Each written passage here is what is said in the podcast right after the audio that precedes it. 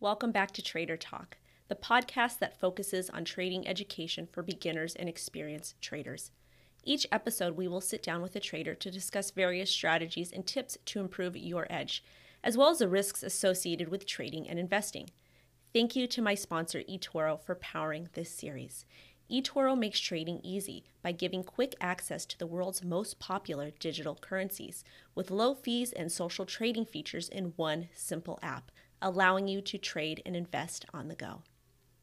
Um, so first and foremost, shout out to Crypto Messiah for taking time to come on Trader Talk and to talk to me about gem hunting and risk management and um, being a essentially a professional trader and everything you do in this space. You do a lot of great stuff.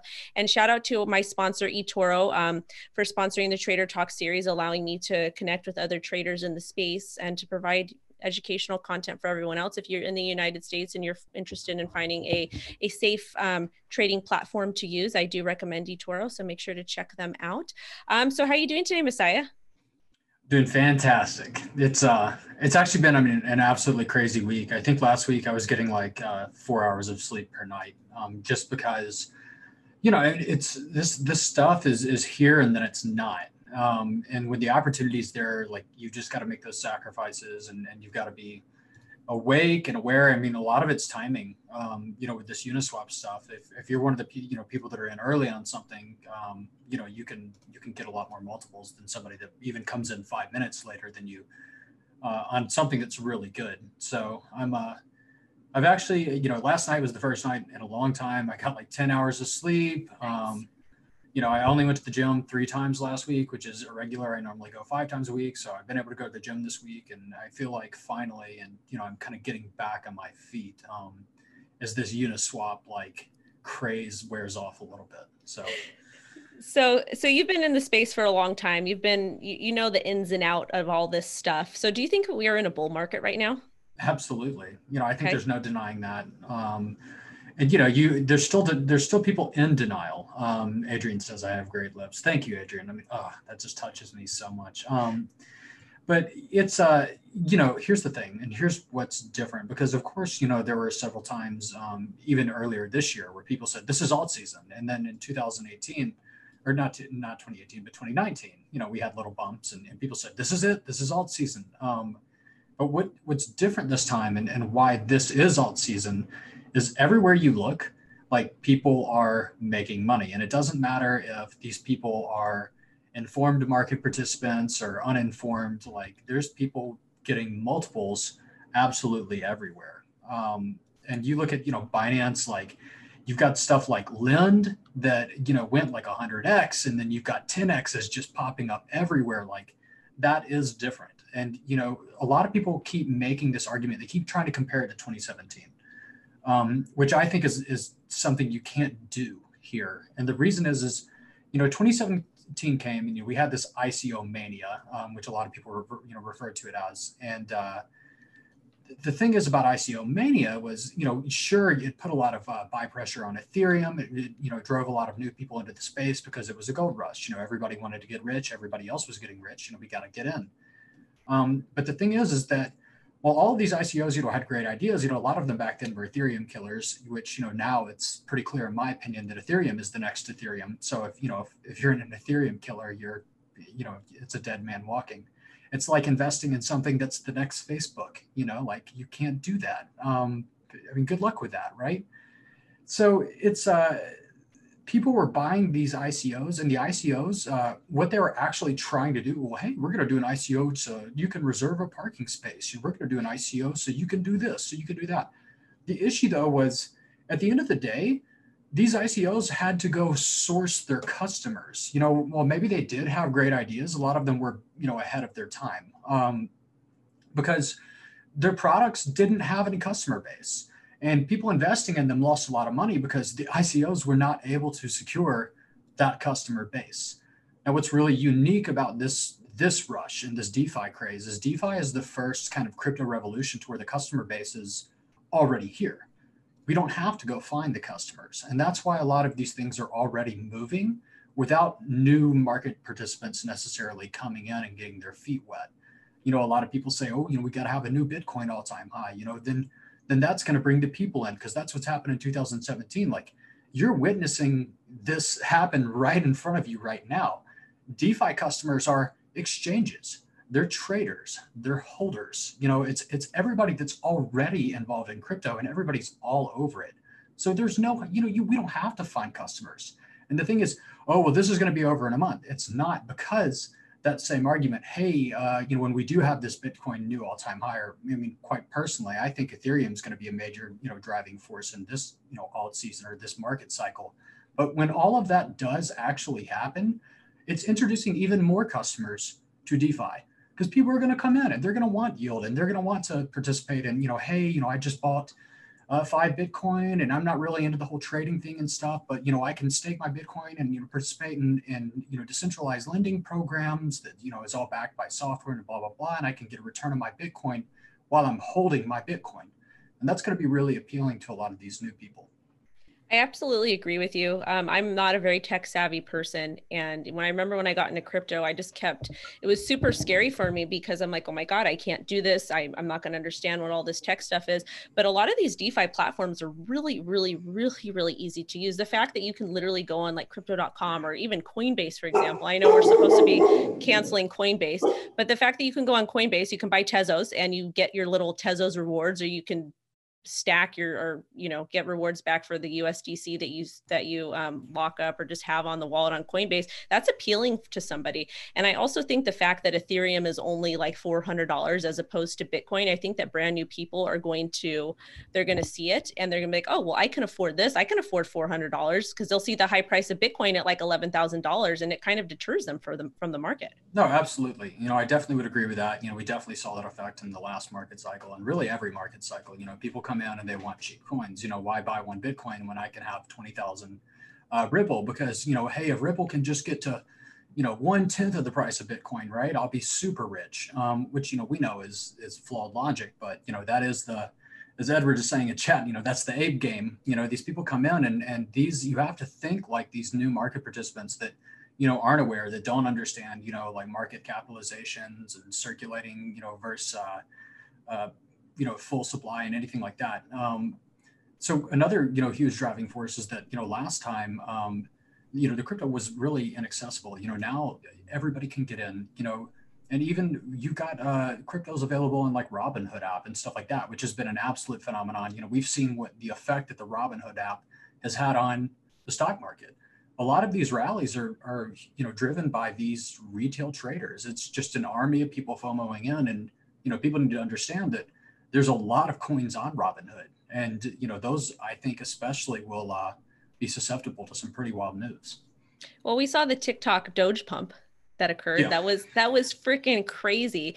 And I think my most popular video on my YouTube channel got 17,000 views and it was will Dogecoin wow. hit a, it will it was will Dogecoin hit a dollar. And I did my regular news stuff and I basically told people that, you know, Dogecoin is not going to hit a dollar. Like it's pretty pretty pretty close to being impossible. Somebody is shilling tendies. They want to know. Um, my furry yellow friend. He wants to know if anyone wants to buy his tendies. well, I mean, here, here's the thing about tendies. You know, and and I remember, you know, when I originally talked about tendies, you know, I got some backlash. You know, when I saw tendies, though, it was this fire meme. Uh, you know, 4chan was all over it. And uh, you know what was actually unique about it, you know, and because I actually studied the uh, the code, you know, in the smart contract before I buy anything, because so many of these are just copy paste token builder scams, you know, and I kind of limit my risk by not buying anything like that. And of course, you know, that means I'll miss out on some things. You know, there's definitely things that are scams that have moved that, you know, you could have gotten in and sold and maybe made a little money. But at the same time, you know, there's that huge risk of, of buying these, you know, kind of copy paste. I noticed Tendies wasn't copy paste. You know, it had a, deflation, a deflationary mechanism.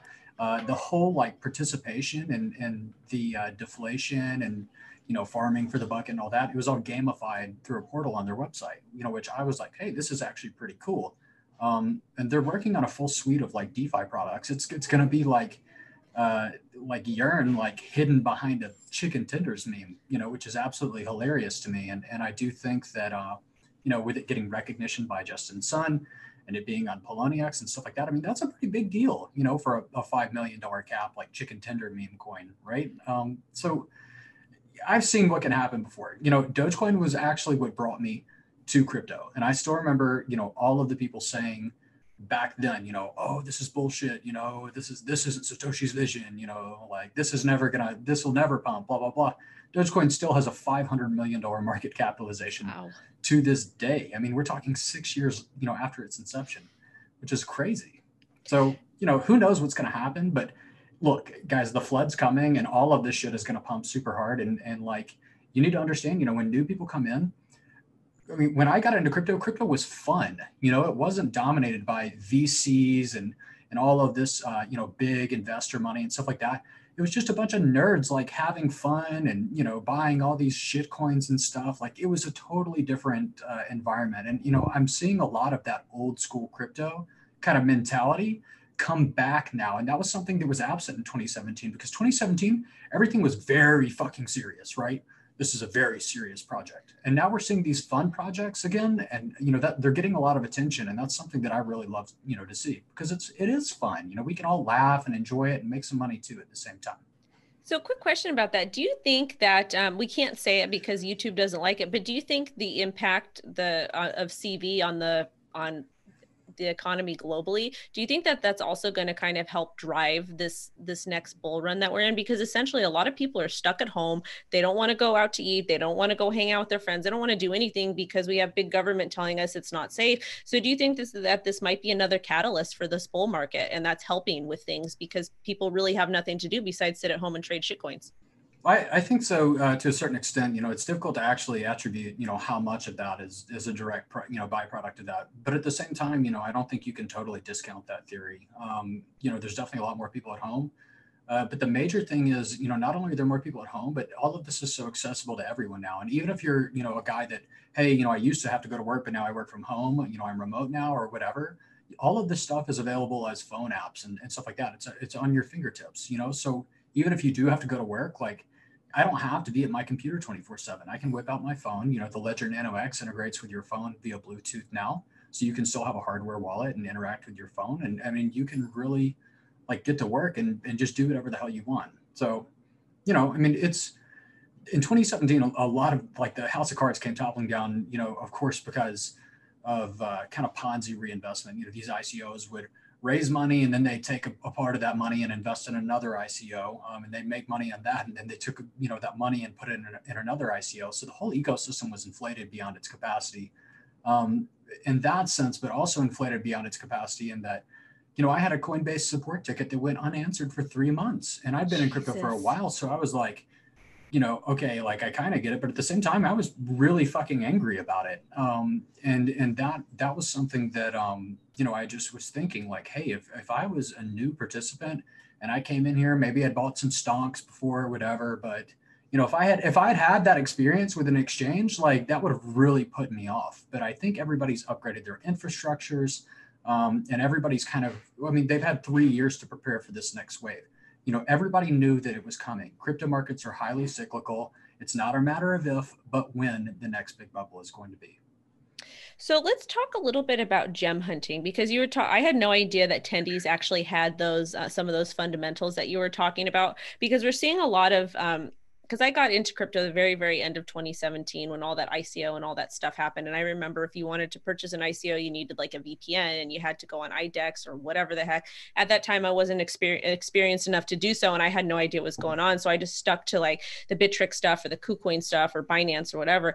But as far as like weeding out scams because this is the important part is there's we're going to see so many projects pop up that are defi projects that claim to do x y and z that claim to be deflationary that claim to promise back to give back all of these um, these really high interest rates back. Like if you lock up 100 tendies you get like 50% of your you know supply or whatever not supply but um you know you you can double your money just by locking it up. How do you like how do you how do you kind of go through these projects and are like okay this is a, this is a blatant scam because one thing that concerns me with defi is i'm looking at some of these projects that are promising these insane gains to people and i'm like okay this kind of sounds like bitconnect to me no, no, sure. And you know, one of the number one things that I look at, um, you know, is I want to look at the smart contract and, and I want to look at the website and I want to see some novelty there. You know, I don't want to invest in something that's already been done um, because you know, I mean, why? Just why? You know, what's what's even the point? You know, a lot of times the best performers are, are the people that have these novel ideas. Um, you know, for example, with Tendies, it's uh, the top 50 wallets. Um, there's a bucket that accrues over three days, and, and those funds are redistributed to the top 50 wallets. You know, at the same time burning supply. So the interesting dynamic there is it's deflationary, and also uh, the supply is redistributed into you know arguably the the hands of people that are strong holders, right? People that that aren't going to sell because it takes a lot to be a top 50 wallet. You know, I mean, imagine buying. Uh, I, I, don't remember how much it cost last time, but I think you had to have the last time it looked like 50,000 tendies to be a top wallet, and that's uh, you know, that's like thirty thousand dollars right now. So we're talking about you know guys that that are exposed to crypto, you know, guys that know what they're doing. We're not talking about putting, you know, redistributing the supply in the hands of people that we know with weak hands. So it's got a great dynamic for upside. Um, a lot of the stuff is kind of BitConnect 2.0, you know, and, and stuff like that. Um, it, here's the thing. I mean, there's the kind of old adage that scams pump the hardest in crypto. Um, and I definitely think that that uh, still holds a lot of truth. Um, you know, just look at Hex. I know a lot of people have differing opinions on that, but I mean, Hex went like 100x from the bottom. Um, and, you know, a lot of people would call that a scam.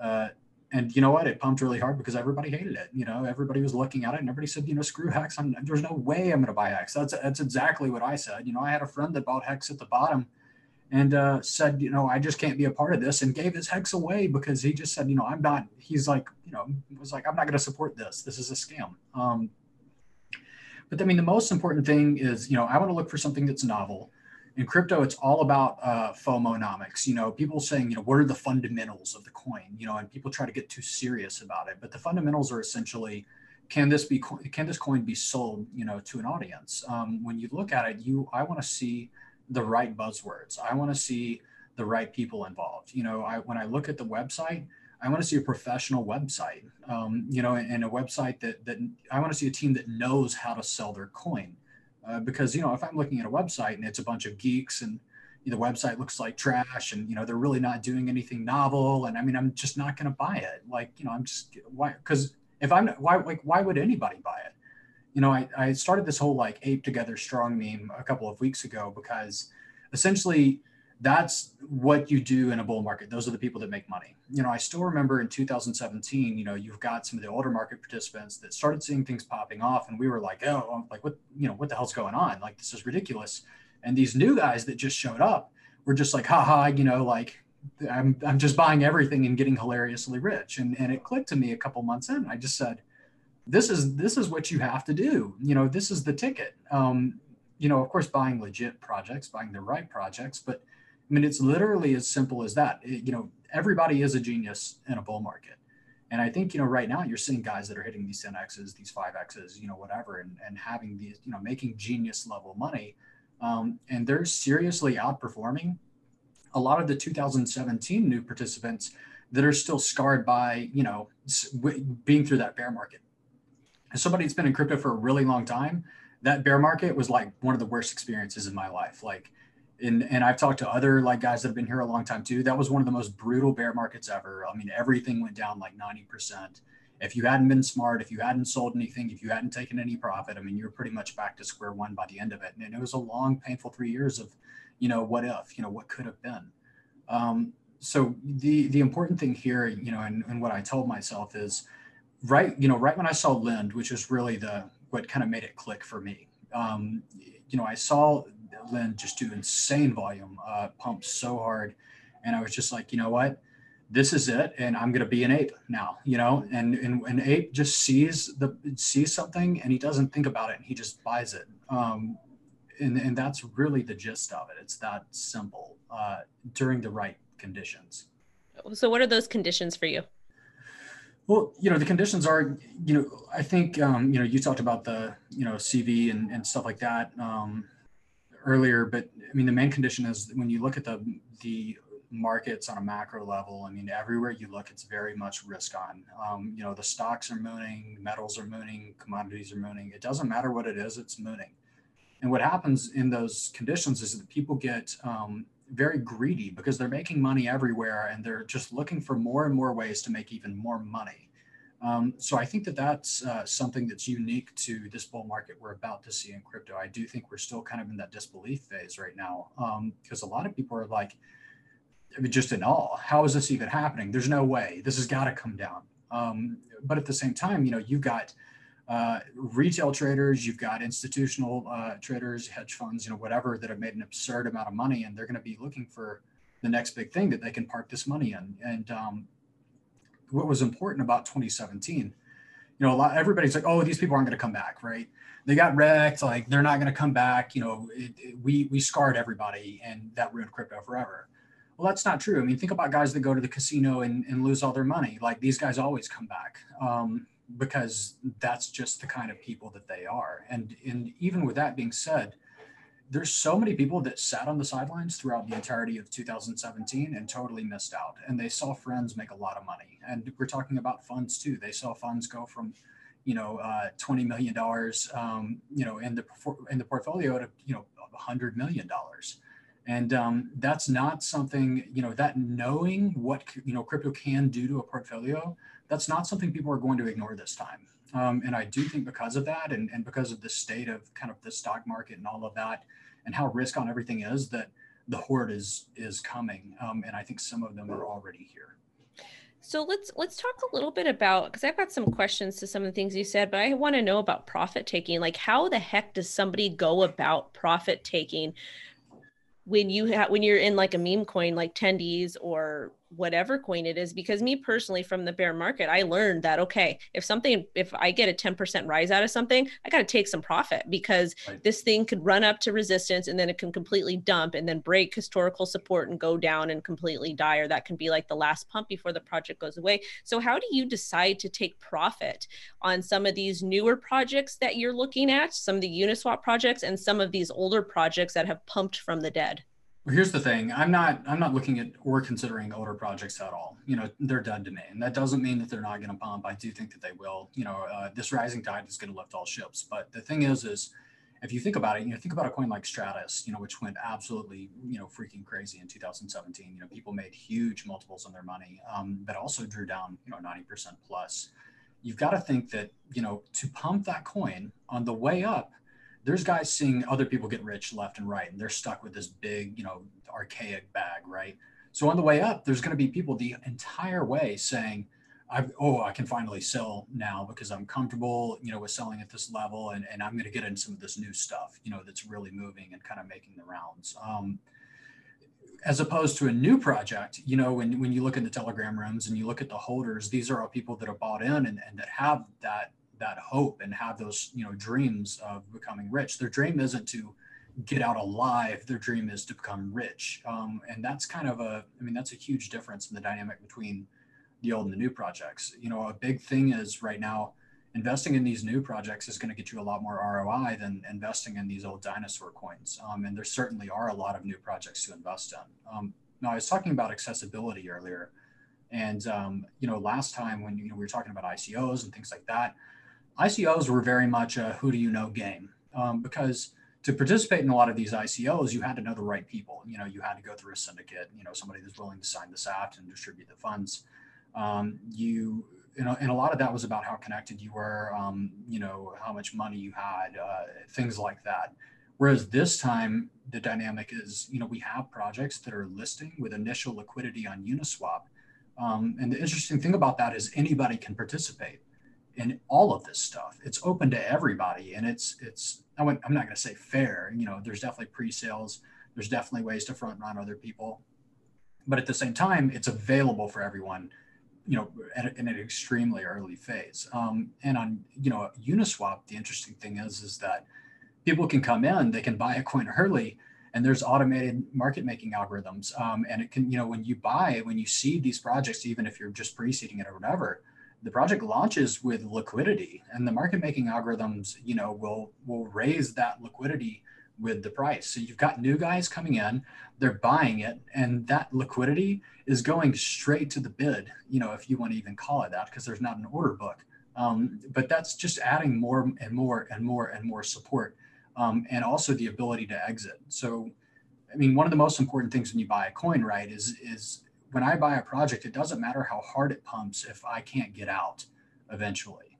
Um, so Uniswap is novel in the sense that, you know, I can buy a project and if it pumps really hard, I know there's going to be hello liquidity there and I can get out, I can exit. Um, so that's kind of a new paradigm here. And that's something that we haven't seen before. And I mean, I think people would be shocked. Like, I know you were saying that, you know, you came back and, and you were like, oh my gosh, you know, like what, what the heck is going on? And with all this Uniswap right. stuff, right? But you, you guys just have no idea how many people I've spoken with. And we're talking about noobs and OGs that have said, what the hell is this? How do I use it? You know, this is confusing. Um, and that's why I still think, you know, is it, it's kind of a testament to how early we are in this. You know, we aren't aren't even to the point in time where everybody has made the plunge to educate themselves and, and kind of get access to to this new gold rush.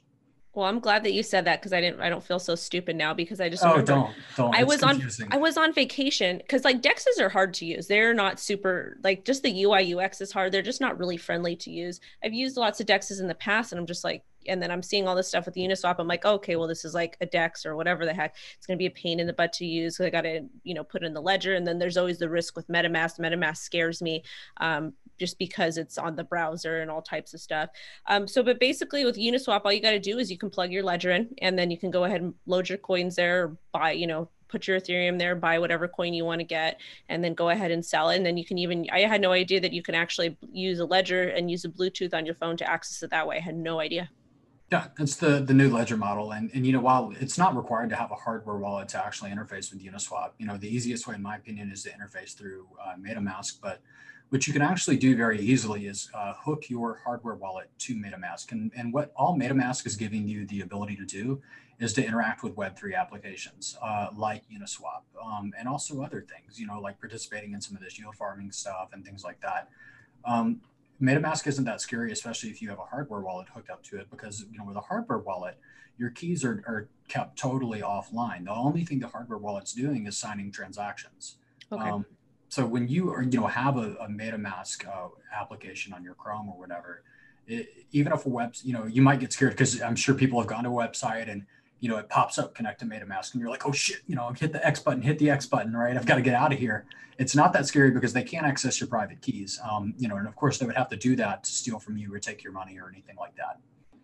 Yeah, that's scary. I I get a little weary of stuff sometimes just because I don't know exactly how like a ledger. I know how to use it, but I don't know the tech that's backing it. So I always get a little bit weary. But let's talk. You, I remember you said something about um, you know, the yield or the the the return rates that you get for locking up x amount of project isn't that kind of similar to like a master node though and weren't master nodes very frowned upon for a long time well, it's different because you know a lot of times these master nodes were inflationary mechanisms. Um, you know, as where yield farming doesn't necessarily have to be. Um, now, I haven't really participated in, in, a lot of the yield farming um, just because you know I'm scared of or, or liquidity providing because i mean there's something called impermanent loss that i'm scared of you know which is essentially if you're in something and you know the market goes up heavily then you know you're going to significantly underperform the direction of the market. Um, if you guys want to learn about it you know google impermanent loss. I'm sure there's a lot better explanations than that out there.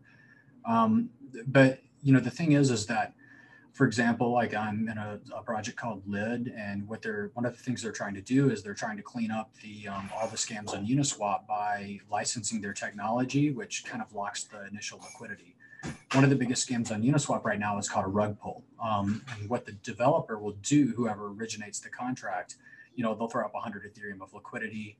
Um, you know, people get excited. You know, people FOMO in. The price goes up. The price goes up. The price goes up and here's the thing: when he's providing that liquidity, he doesn't care if he's suffering impermanent loss because uh, as the liquidity goes up, you know his Ethereum balance that he's injected into the liquidity is also rising. Um, so he doesn't even have to dump to exit the market. All he does is goes and pulls the liquidity.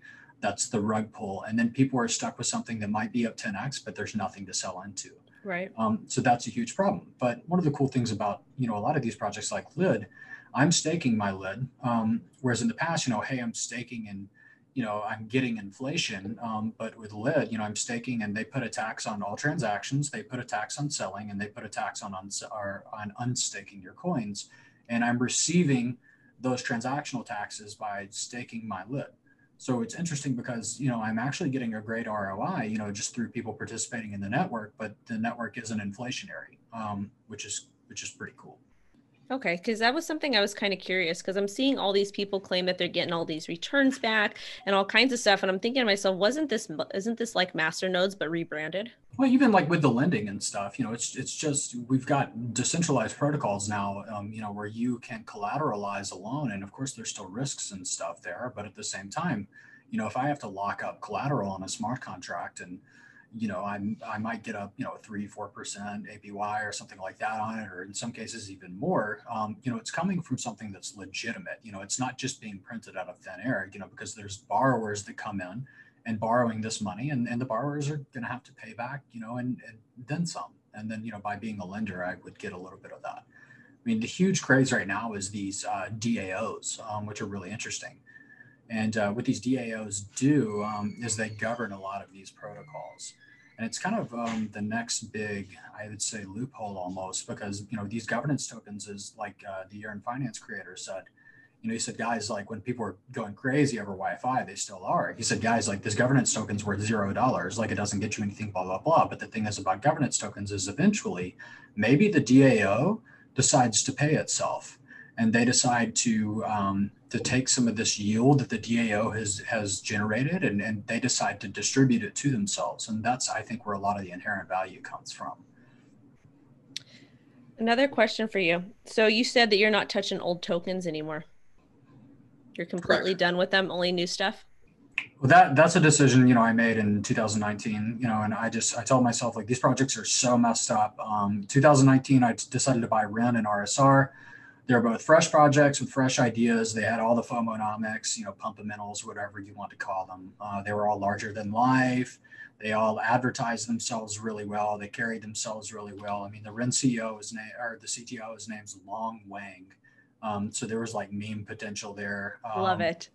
Yeah, I mean, it's just, I mean, it they just made sense. And and I when I bought those things, I knew that a lot of times when, when I buy serious projects, because you know, sure I might buy and sell, you know, shit on Uniswap or whatever. I'm not in that to hold it long and see what happens. You know, I'm in that to generate capital to put in things that I can hold long and see what happens. You know, when I try to buy things, I buy the inevitable. Um, I don't really trade. I, I'm more of an investor. So I'll buy something that I can say, you know, hey, I was able to acquire this um, project. You know, I, I vetted it. It looks really good. They've got the FOMOnomics. I've looked at the GitHub. The developers are kicking ass. You know, the community loves them. Uh, blah blah blah. Um, at a ten million dollar valuation, and then you have to look at some of these other projects, and you're like, hey, even after the last bear, you know, these projects are still at a two hundred and fifty million dollar valuation. You have to start wondering, you know, to yourself, given time will my project you know reach the same market capitalization as these other projects? You know maybe it's doing something better than these other projects. It's a new version of these other product uh, projects. Like you know one of my biggest investments right now is in meta uh, mta uh, you know which is backed by Su Zhu from three arrows and uh, and sam from ftx and um, it's really interesting because it's a better version of Maker. If anybody uh, knows what Maker is, you know, it's it's got a five hundred million dollar capitalization. You know, and I entered MTA at a twelve million dollar capitalization. So I know that given time, you know, if I if I just have the discipline to sit on my hands and not do anything, it's inevitable that I will be able to sell this for a higher dollar amount at some time. It doesn't matter when that time is. People say, "How long do you plan on holding this for?" You know, and I say, "Well, you know, until I'm rich." You know it, it doesn't matter. But a lot of people do have uh, issues with that discipline and that's something that i've had to teach myself over a long period of time. Um, because the issue is is that especially if you're holding something that's you know maybe lagging the market a little bit and you don't have that early runner there's this innate urge to say oh crap you know i got to sell my you know my uh, inevitable bag right? The one that i did all that research on the one that's a great project and i got to chase this pump over here because you know people are greedy. People want you know to get rich now. They don't want to get rich in a year um, so people will overtrade and people will a lot of times the joke is is that you know when when when's my bag going to pump well when you sell it um, is when it's going to go exactly. it's funny that i mean that's happened to me. I've sold things uh, and, and the next day it went 5x and you know i've just learned over the years that i mean honestly the best way to if you don't have that discipline, the best way to develop it is to stop staring at your screen, stop worrying about it. But you need to have some kind of hobby. You need to have something to do um, to where, you know, hey, I'm going to do this and, instead of worrying about all these positions and where everything's going. Uh, and that'll kind of keep you occupied. Yeah, over trading is a problem. Um, I normally am only in like two to three positions when I'm trading. When I'm investing, it's in a lot more because I am invested in a lot of other projects.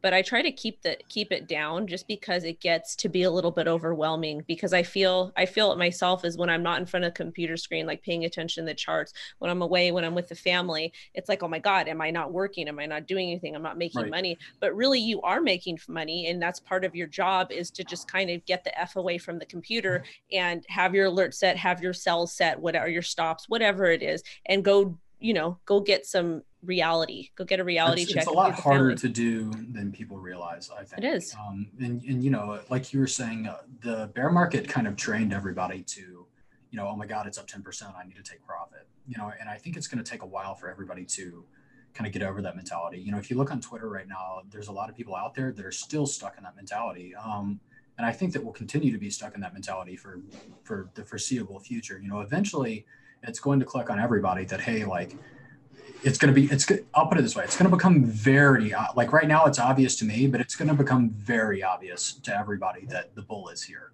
um, and that there's you know really good money to be made. Like we got wrecked by the bear market for like three years, you know, and it hurt, um, man. It hurt.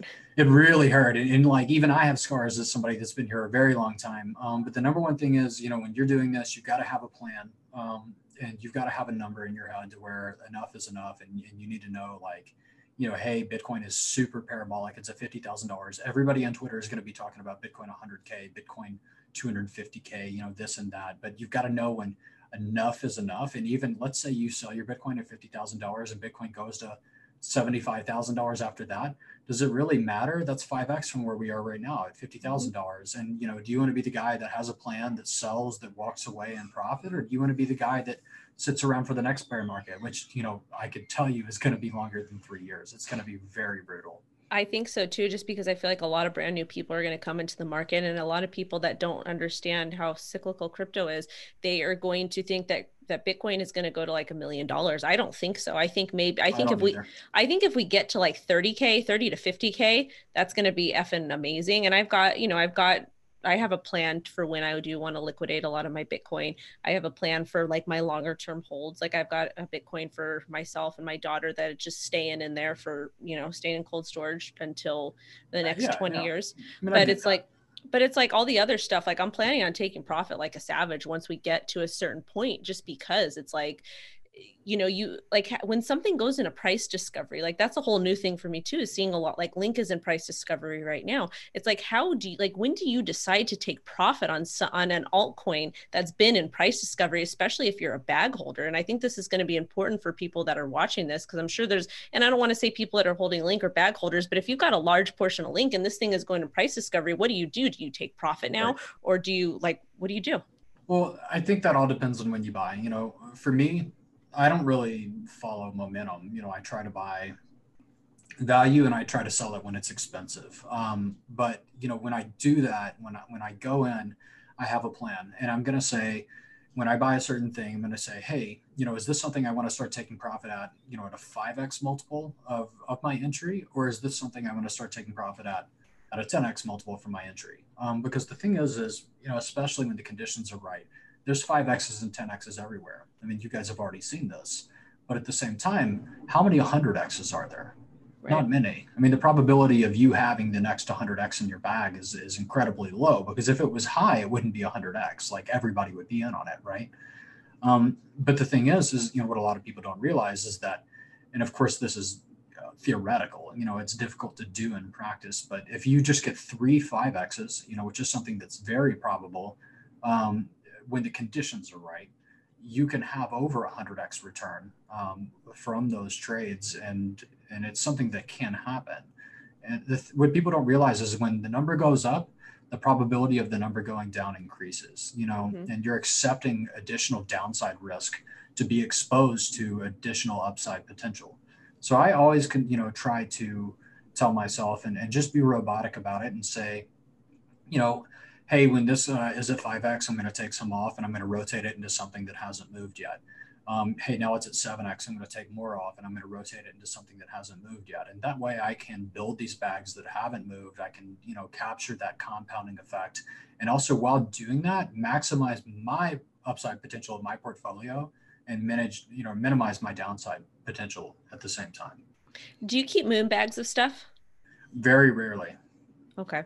Cause I was, I was, there's somebody that kind of mentored me when I first got in the space and he's like, always keep a moon bag, always keep a moon bag. But now after 20, after 2017 and after that whole bear market thing, I'm like, do I really want to keep like 100 coins of this or whatever because and then it just to me it's like it's like excess clutter it's like shit that you have in your garage that right. is just there and that is just piling up and if you don't get rid of it like it's going to sit there and you're going to have to pass it down generations and with crypto are these like i want to say there's like 8000 projects currently is it really going to be is it really worth it yeah, I mean, there's of course different philosophies on this, and I'm not going to say you know one's right or one's wrong because there's definitely people that have kept a in bag, and then that happens to be the hundred x, and you know they make money. Um, I'm just trying to play a game of probabilities here, you know, which is why I don't really keep moon bags because I'm always you know operating under the assumption that I don't have a hundred x coin in my portfolio. Um, and you know you can do really well operating under that assumption. You know, I think you'll do better operating under that assumption than somebody that doesn't. Uh, but keeping a moon bag can't hurt. Um, but at, at, the same time, you know, by keeping a moon bag, you know, let's say it's even 10% of your starting position and, and maybe you do have the next Bitcoin, you know, in your wallet, but at the same time, like you're continuing, continuing to expose yourself to that additional downside by continuing to hold, you know, people, I pretty much took profit on all of my RSR now and uh, at a 10X multiple, which is unfreaking believable. I mean, that's phenomenal. But at the same time, people are like, oh, you know, you're an idiot. Like RSR is going to go to, you know, it's at a, it's at a 80 million dollar cap. It's going to go to 400 million. Okay, you know, can that happen? Yeah, but that's only a 5x multiple.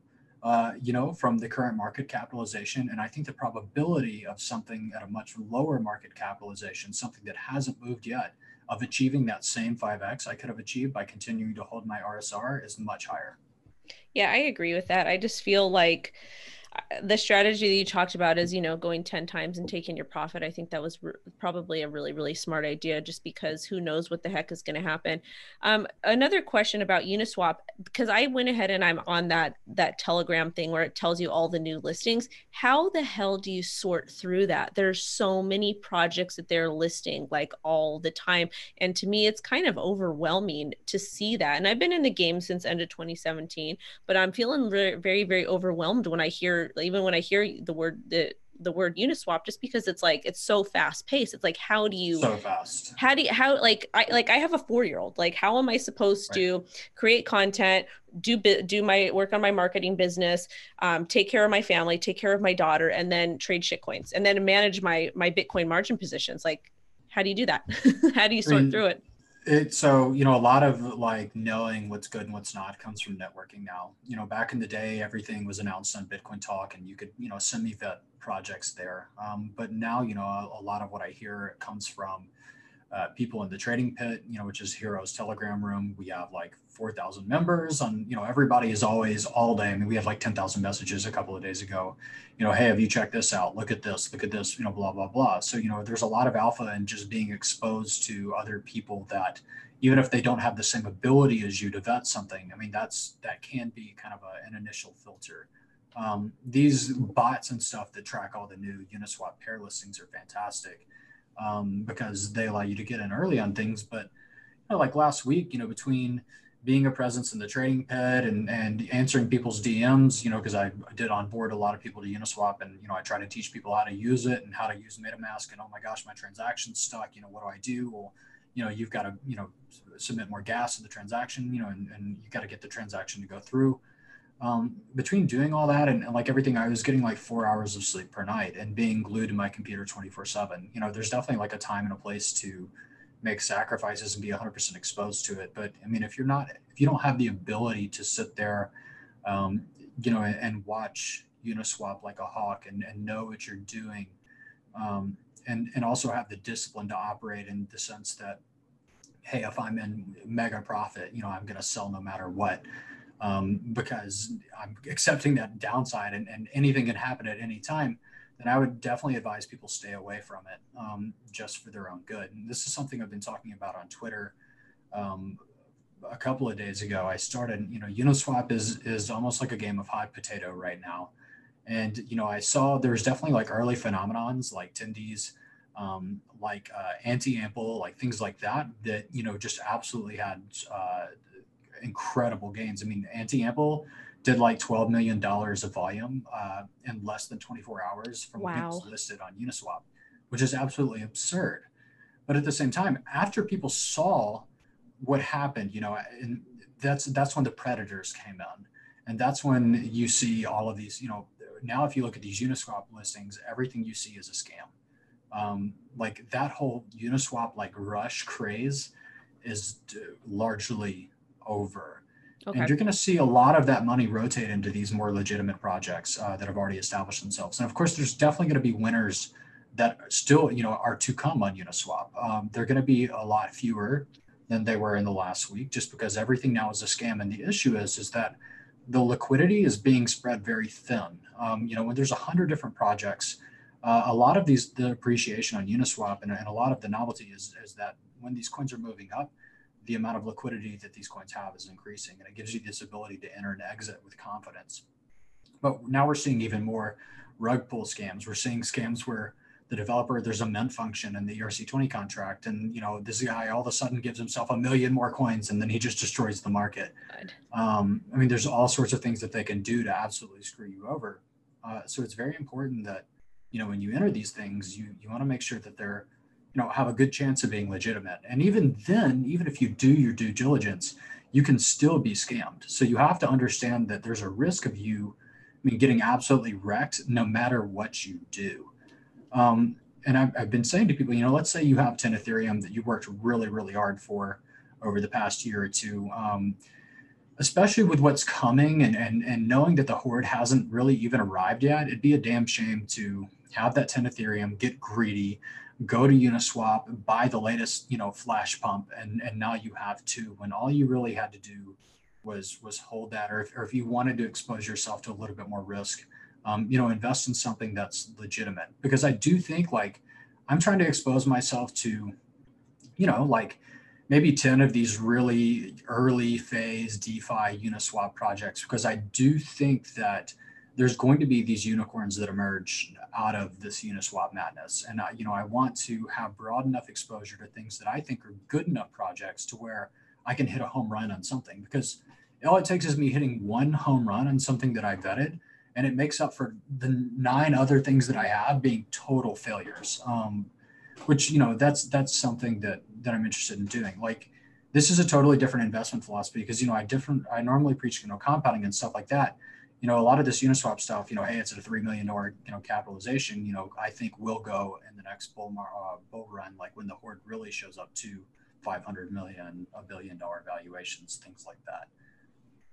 I actually think it's a good point that you brought up. So, you guys, if you're watching this, I want to talk a little bit about risk. And you have 10 Ethereum that you worked really, really hard for, and you feel that you need to FOMO in something. What I do when I start to feel the FOMO, whether it be margin trading, whether it be investing, whether it be swing trading, whatever it is, I take 10% of my trading stack as I have different amounts for different things of my portfolio. I will take 10% of my trading stack and I will actually, I'll, I'll market buy or I, or I will use that to either market buy or to FOMO into something so I don't get that FOMO.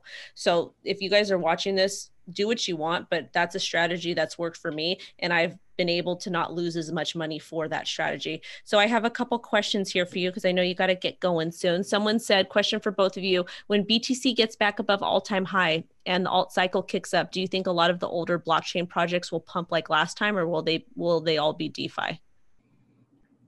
I personally think that everything's going to pump. Um, but you know i think that the newer projects are going to pump the hardest. I agree with you. I just like you said you touched on earlier that you're really only investing in brand new projects now um, because they have they seem to have more potential and because the people that are developing well obviously the ones that are not scams but the people that are working on them it's kind of improvements of previous projects that those founders couldn't get right. Um, and then so if people need to someone asked what was your favorite defi pick for 2020 you know, I don't, I don't want to say that um, just because, you know, I don't want to come across as giving investment advice. Right. Um, you know, I will, I will just say what I'm exposed to um, right now instead, um, which are, you know, a, a, bunch of different projects. You know, I've got some Tend, you know, I've got some Tendies. I think that's a lot of fun. Um, I've got something called Unit Protocol. I've got some Lid.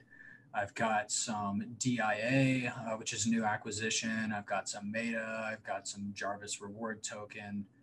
Um, I've got some cap. Um, and look, like you guys need to understand that I don't recommend buying these at all just because I have them because I'm I'm pretty damn sure that like 90% of these are going to go to zero. Um, so just know if you're if you're trying to be that guy that's like, oh, you know, Messiah has these 10 bags or whatever, so I'm going to get I'm going to pick yeah. one of them and I'm really going to try to hit that home run. Like there's a really good chance that you're going to pick the one that's going to go to zero. I don't I have no idea which ones are going to go to zero and which ones are going to be home runs or if any of them are actually going to be home runs at all. They could all go to zero, but I've entered knowing that you know that's within my risk tolerance. I've got a certain percentage of my portfolio uh, allocated to these home runs, and if they all go to zero, it's it's it's going to hurt. You know, am I going to be pissed about it? Yeah, but it's not going to make or break me. Right. Someone wants to know that if you have link or not. Oh, I've still got XAMP. I'm sorry. That's what I said. Somebody just said no XAMP. I, I still got XAMP. Um, I don't have any link. I bought link around four dollars and I exited around seven fifty, I think, um, which was you know it was it was a good play for me. Um, my biggest worry about link is that you know it's gone up so much, but even then it's one of the strongest projects in the space right now. It's been the strongest project through the bear market. Um, you know, despite all the FUD, despite everything, the link just keeps going up and up right. and up and up and up so I don't, to be honest, I don't have any thoughts on that just because, you know, I think it's, it's like Wendy said, it's in price discovery. There's no fucking telling how high it goes. Like it, link could go to a hundred dollars and, you know, and, and people would be big mad about it because they missed it. Right. And it was an incredible opportunity. Um, and, and I think that there's a chance, maybe it does. I mean, shit, at this point, I mean, anybody that's been bearish on link ever has just gotten absolutely obliterated, you know, Zeus capital and all that obliterated. Um, and everybody knows about the whole Zeus Capital crap now. I mean, you've seen it on your ads on Twitter if you're on there. God, um, it's a, I've, I've I've covered it on my show just because it's absolutely ridiculous. I've worked with funds in the past, and I have never, never, never, or I actually will not do business with anybody who talks like that on on I'm I'm shocked that Twitter has allowed them to carry out a, a, an orchestrated FUD campaign against Link like through their advertising portal. That's you know? crazy. I mean, they're obviously like a big subscriber to the Twitter advertisements, whatever. I've never done promoted promoted ads and stuff, but the fact that you know now I'm not seeing ads about like cutting my toenails and stuff, and like now I'm seeing seeing like everywhere I look is like Zeus Capital. Like I know these guys are deep in it, um, but it just seems to me that like like how can you even do that? How how is Twitter even allowing that? Like it's absurd. Who who knows? So if people want to get in touch with you or they want to find out if they want to because you do a lot of educational stuff and i should have I, i'm so sorry i want i just had so many things i wanted to ask you. Before we go can you just kind of talk about some of the educational stuff that you've done? Because i know with hero you've you're you're in the chat i actually need to join the chat again um, to kind of you know just see what's going on. But you have a bot. You've got something um, use i forget what it's called but talk about some of the stuff that you're done that you've done and that you've created because a lot of the tools that you've done that you've created are absolutely amazing and helpful and free. Yeah, sure. Um, so, you know, a lot of things, if I really like a project, um, you know, I've just, for the first time ever, like I've uh, interfaced with Web3, you know, with Python. And like that's been a lot of fun calling smart contracts, uh, you know, directly through the Infura mainnet uh, node. I mean, it's been really like you can do so many things and like make so many cool Telegram bots and stuff like that. So, you know, I made an attendees bot, I made an anti-ample bot um, that I'm running that are really fun and, you know, kind of tell you like the Tendies bot tells you how many Tendies you need for a 2020 uh, Lamborghini Huracan. That's awesome. Uh, for example, um, you know, just little fun stuff. You know, I made Real Hero Labs bot or Hero Labs bot. Um, and what, what that does is it will actually broadcast like a random shitcoin from, you know, KuCoin, Binance, uh, Huobi, and uh, I think somewhere else uh, at Bittrex uh, every like 30 minutes. Just something interesting to follow. You know, maybe you see a chart that you know inspires you to go do some research and, and kind of gives you the edge because nobody is, is ever just looking at all these charts constantly. You know, and maybe it's if impossible. it pops up on yeah, if it pops up in your feed, you might say, oh, you know, that looks really good. I might need to go check it out. Um, know, we've got a bot in the Trading Pit, which is the channel that I'm normally hanging out in, uh, and it's a hero sponsored sponsored channel. And that bot actually um, you can call auto charting and it'll you know return charts for you. Um, and the charts use a kernel, dis- kernel density estimation function to actually uh, give you algorithmic horizontal levels which are really good and really cool. And then it, uh, it also has an aggregate order book command uh, to where you can actually uh, return a, a textual based representation of aggregate an aggregate order book for an asset. So like let's say Ren is traded on, you know, Huobi and Bittrex and Binance. You know, I can look at Binance, I can look at Bittrex, whatever, and I can see the books there. But what this actually does is it, you know, smashes all those order books together and kind of gives you a better idea and picture of where the actual liquidity is. So those are all, you know, free tools that we provide. Anybody can add the bot to their channel um, if you're interested in looking at it.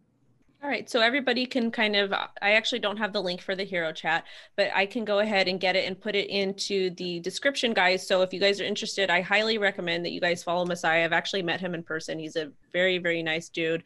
And then he does a lot of really great stuff in the space. He's been in the space a long time. Yes, he will dump his bags on you, but he will be transparent and let you know that that's what, that's what it's about. That's what, you know, it's how you make money. But I will go yeah, ahead and here, here's the main thing. Like you're either the dumper or you're the dumped on. So you guys can decide who you want to be. I mean people are like oh you dumped on me. It's like okay well do, do you expect me to do? Just hold this you know all the way up and all the way back down? Like you you know you've got to learn how to take profit. I take profit very well. Um, that's something i excel at. And uh, wendy was saying you know she doesn't have the link to the trading pit but if you uh, search my uh, bio tag whatever you want to call it on twitter at crypto messiah it's down. Uh, that is down there below, so you guys can go. But I'm going to add it, and then I will be post. I will be reposting this on Twitter. I'm going to pull an audio clip, and I will have the um the the the hero um the trading or the the trading pit in there, so people can go ahead and join and you know join the conversation and kind of learn from you and you know talk to and network with other people. Can uh, I, I don't know if we have time, but you know I want to answer one more question that I'm. No, go ahead, please. Uh, in the chat, and you know, so Lost and Faded Guitarist wants to know, do I have any thoughts on ADA staking? Um, so here, here's my main thing about you know something like ADA. Um, Ethereum killers are so 2017, you know, because Ethereum, I think by now has definitely established itself as the next Ethereum. You know, it has Lindy effect. It's been around.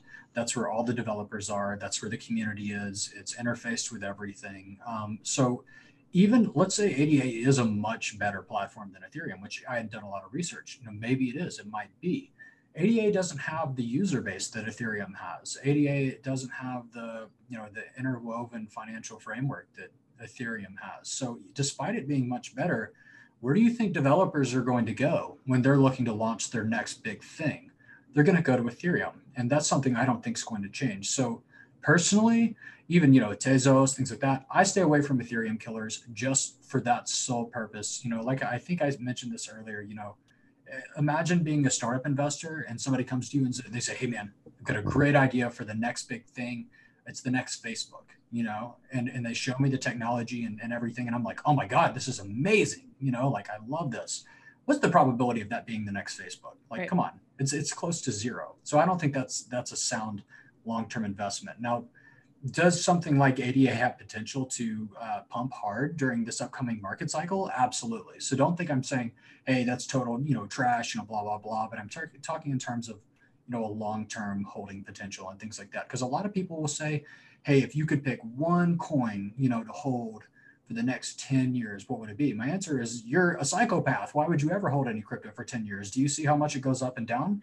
But at the same time, you know, if I did have to, that'd be like Bitcoin or Ethereum, you know, something that's been here, something with that staying power. It's something that I know that, you know, maybe there's not a good chance, but I feel like there's a good chance in 10 years, like I'll still be able to sell my Bitcoin to somebody, I'll still be able to sell my Ethereum to somebody. Um, I'm I'm on the same page with you. And another thing, guys, that I do want to add about Ada, I have um, I talk to a lot of attorneys in the space as part of what I do for my job because I do a lot of marketing, consulting, business development, and I have a, a a buddy who's an attorney, and he had some concerns about Ada's staking pool and he was having troubles with getting a hold of their attorneys to kind of talk about it because I don't necessarily know if it's legal in the United States the the way that it's structured. So when you guys are doing research on products, you also do have to take into account if it's going to be legal to offer, legal to use in your specific area that you're in because your government can come in and say, "Okay, well you can't do this anymore." And then your investment that you have it can completely go to nothing. So I just want I'm not trying to fight Ada, I'm just repeating what I was told. So that is something that I would kind of take into consideration. So 100%. And I, I okay, this is my like final thing because I no, you can you can st- you can stay as long as you want. Like okay, I'm just I was just I was just saying like you know I, I, of course I'd be happy to take some questions for the chat or anything like that. Like I don't have anywhere to be um, for a little bit. So if Wendy's okay with it, you know. Yeah, if you guys have questions, shoot them in the chat and I will we'll get to them you know what one of my big things here is helping people you know because crypto has given me so much and it's such it's my passion. It's been a part of my life forever. It literally changed my life. Like i decided to go back to school and get a computer science degree because of crypto. Um, and i did. And um, i love helping people.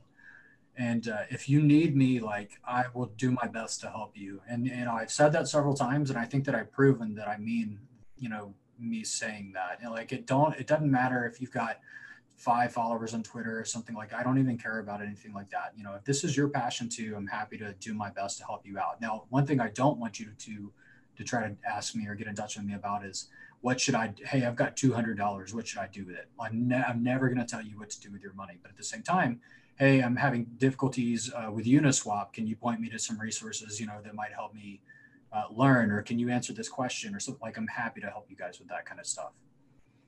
Awesome. So somebody had a question. They said, "Have either of you guys looked into Ethereum Gold? Reminds me of BitConnect. Seems too good to be true." But according to somebody, um, any thoughts? So I will I will answer this first, and then you can go ahead and talk about it.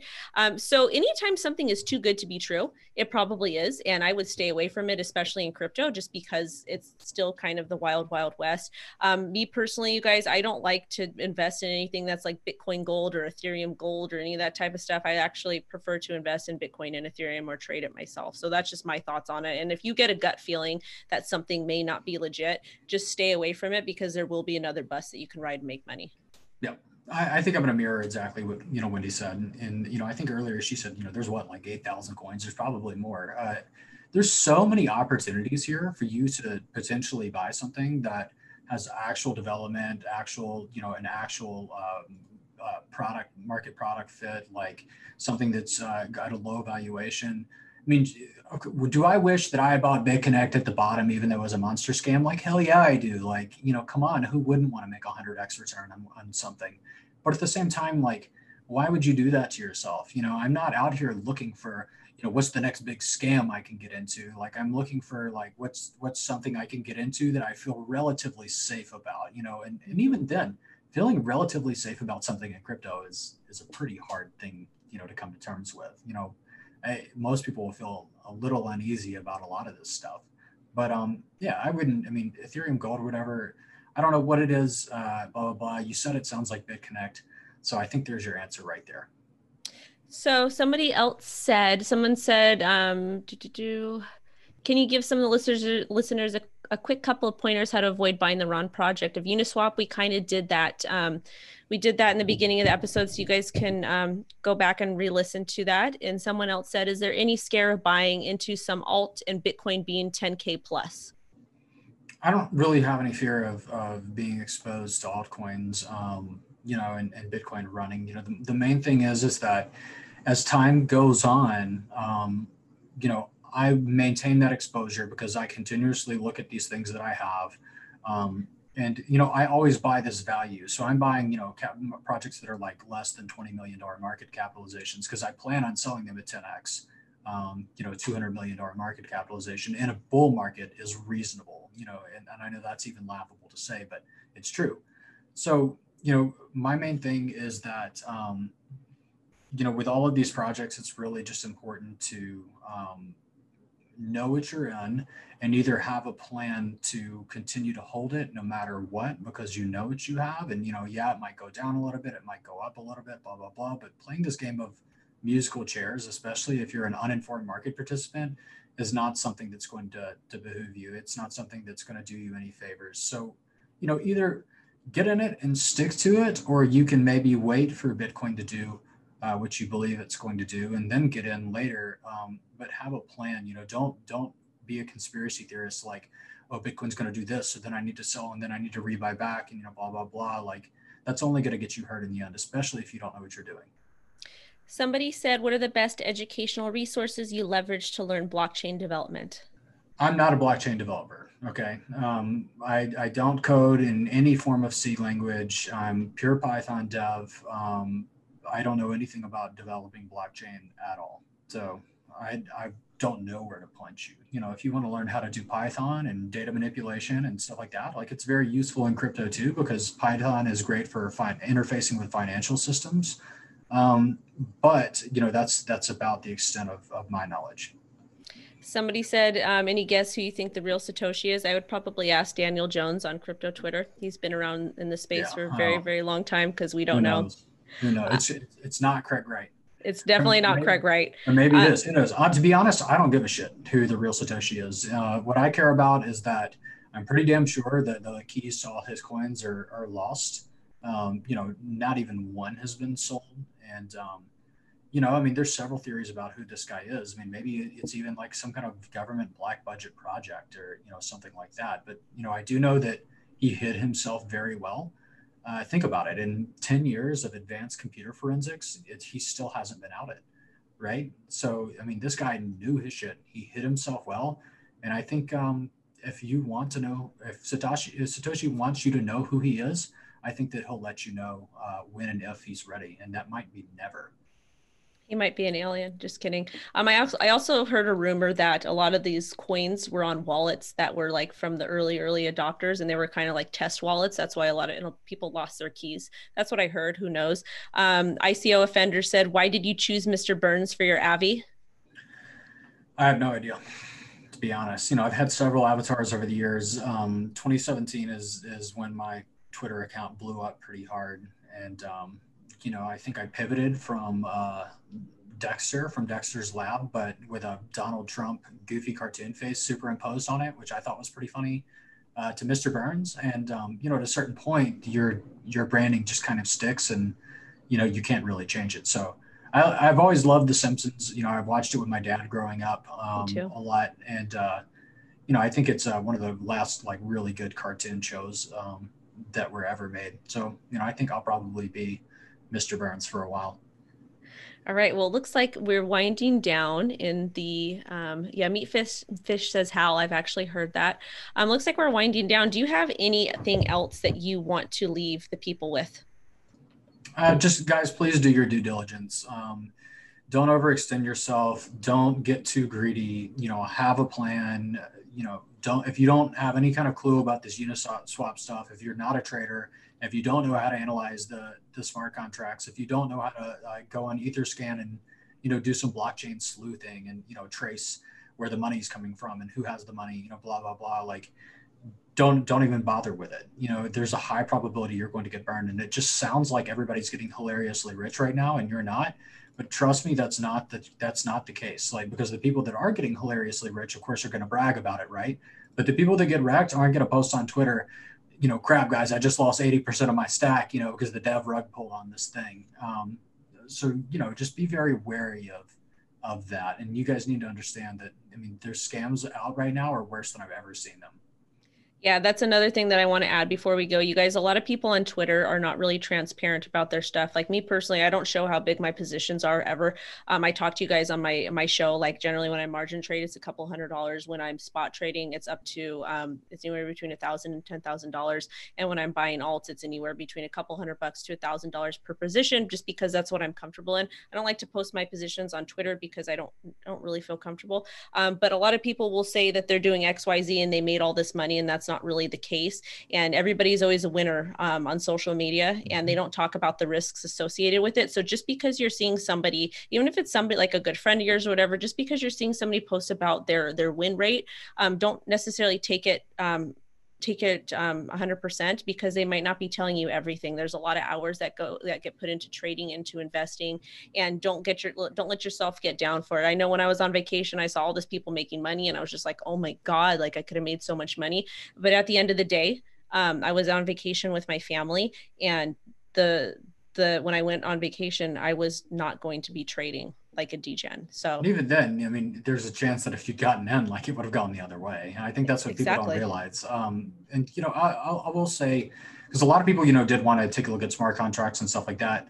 Um, you know, we did that on Twitch on Sunday at uh, Twitch TV slash Real Hero. If you guys want to really deep dive at kind of looking at some of these smart contracts and and more in depth about how to actually, you know, audit whether a project may be legit or may or might not be, uh, you can go check that out. It's actually recorded. Um, and also, I didn't say this last time. One more little nugget of knowledge.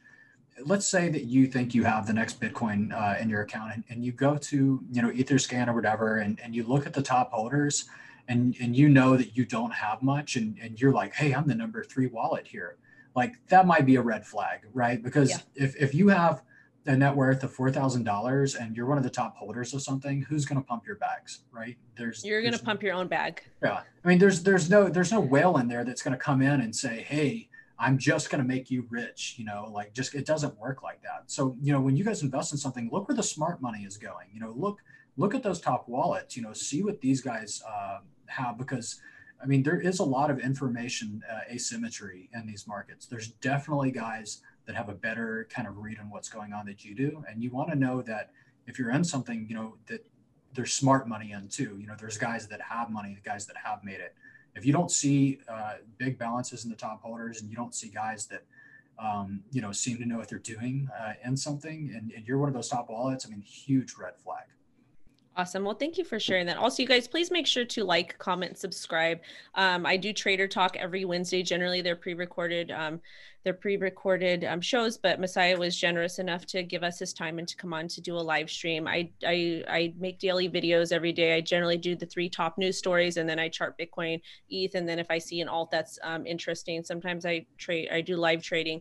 Really depends, but all my videos are under under 12 minutes and I give a lot of really concise information. So please subscribe to the channel support. Shout out to my sponsor eToro um, for making this series possible. And then shout out to Hero for just being an amazing platform. I know I've done events for the team um, a couple times. Very, very good guys. Their platform is super, super fun. It's literally like a video game. And if you guys, you guys don't have to know anything about trading to play hero. Um, it's just a lot of fun, and Trading Pit is a lot of fun. You guys can hang out with Messiah and some of the other um, OGs in the space. But again, thank you so much for your time, and thank you for everybody that watched. And have a have a blessed day, everyone. Yeah, thanks for being here, guys. All right, bye, guys.